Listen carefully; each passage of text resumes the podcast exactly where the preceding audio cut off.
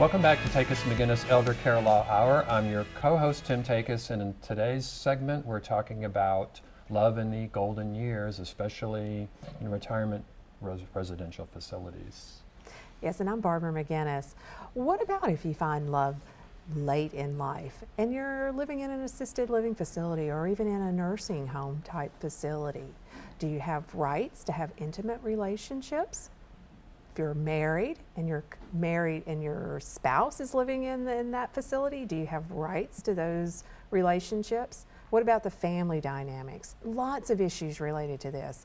And in this segment, Patty Bedwell, one of our elder care coordinators and a former long term care ombudsman, will be here to talk to us about some of those rights, responsibilities, and just ha- generally how to deal with it. So, Patty, if you're, what about it? Well, it's a um, very interesting topic. There's a lot of people that go into facilities and they do meet someone there and they do want to form a relationship. A lot of it really does depend on the mental clarity of the people. If there's no dementia involved, then the facility's obligation is to support that and to provide those people with private space and time and, you know, also let the staff know. Um, don't snicker, you know, and all those things. Don't revert back to a junior high school and talk about how cute the little couple are. Just uh, treat them as you would anyone else. Yeah, they're older adults and they're They entitled are. to um, having, as long as Mhm. they have capacity.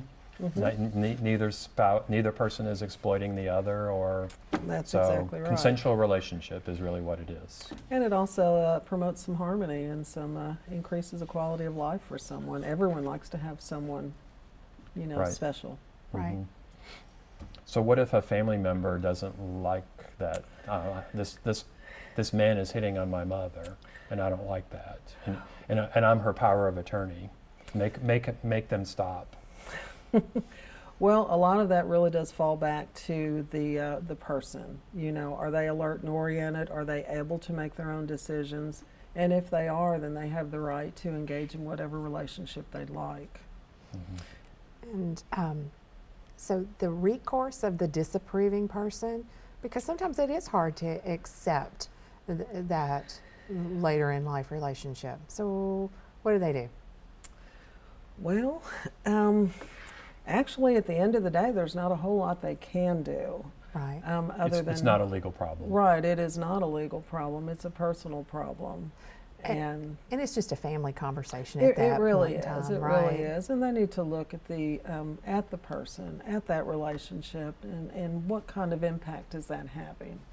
And so, what's the real harm? What's the threat? Is there anyone being taken advantage of, or is it just something that makes me feel uncomfortable as the the daughter or granddaughter? Right? Right, right. A lot of it is that it, it is very uncomfortable. You know, we never like thinking about our parents in that particular way, and then now mom or dad is going with someone completely different. You know, it's terribly uncomfortable for families. Mhm. But in terms of the residents' right, they have the right to privacy, they have a right to relationships, they have a Mhm. right to have their door locked if they want to have their door Mhm. locked for a period of time. As long as what you said, there is capacity and a consensual relationship, no one's being taken advantage That's of. That's exactly right. Yeah. That's So if exactly we have a person that has a dementia diagnosis that might be problematic, just because they have a diagnosis doesn't mean they lack capacity. I mean, that's, I mean, there's a mis, I know there's a, still a misunderstanding about that, but that's kind of a gray area, isn't it? It, it really is, and it does fall back to the person themselves. Um, and it also, you know, you need to look at the type of relationship they're engaging in. Do they just like the company of this other person? Do they sit beside them? Do they hold hands? You know, are they going for a more physical relationship? Um, physical relationships with people with dementia, you know, get a little dicey sometimes. Um, so you, you do have to watch out for that. And a lot of it, again, if you're talking about someone with dementia, the power of attorney does have a little more authority, Mm-hmm. you know, and also the facility needs to watch and, you know, see how that person is reacting. You know, is this a positive impact on their life? Is this a negative thing? Mm-hmm. Um, so there's really a lot of factors to consider, and each situation needs to be viewed individually because there's not a set of rules that fits all situations. Mhm. I could see how that becomes really difficult with someone earlier stages of dementia where they still have capacity, they still make decisions, but we know the trajectory of that illness. Right. And, and Right. at some point in time, they may not remember this newfound friend. That's exactly right.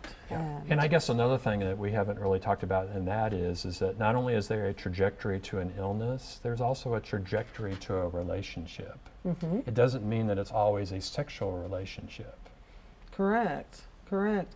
A lot of times, um, people just like to be around someone that's a little like them, you Mhm. know, and that's why oftentimes spouses have a difficult time, you know, seeing their spouse enjoying the company of someone else a little bit more.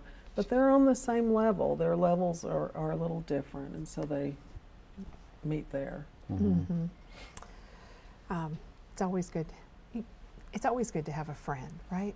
It is. It is. So even if you're married, my spouse lives in the community, I'm in the facility, and and I'm developing a friendship with someone or relationship with a, a person of the a romantic relationship.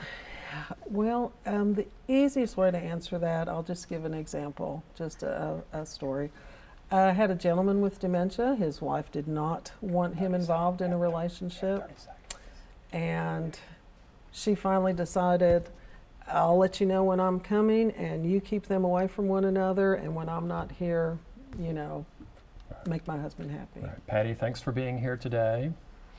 Okay, and I'm Tim Takacs, and for more information about the organizations and the resources mentioned on today's show, please visit our website at tn-elderlaw.com uh, and click on the News Hour tab. Be sure to tune in again next time when we'll, for more candid discussions about challenges created by aging, disability, and unexpected illness. See you next time.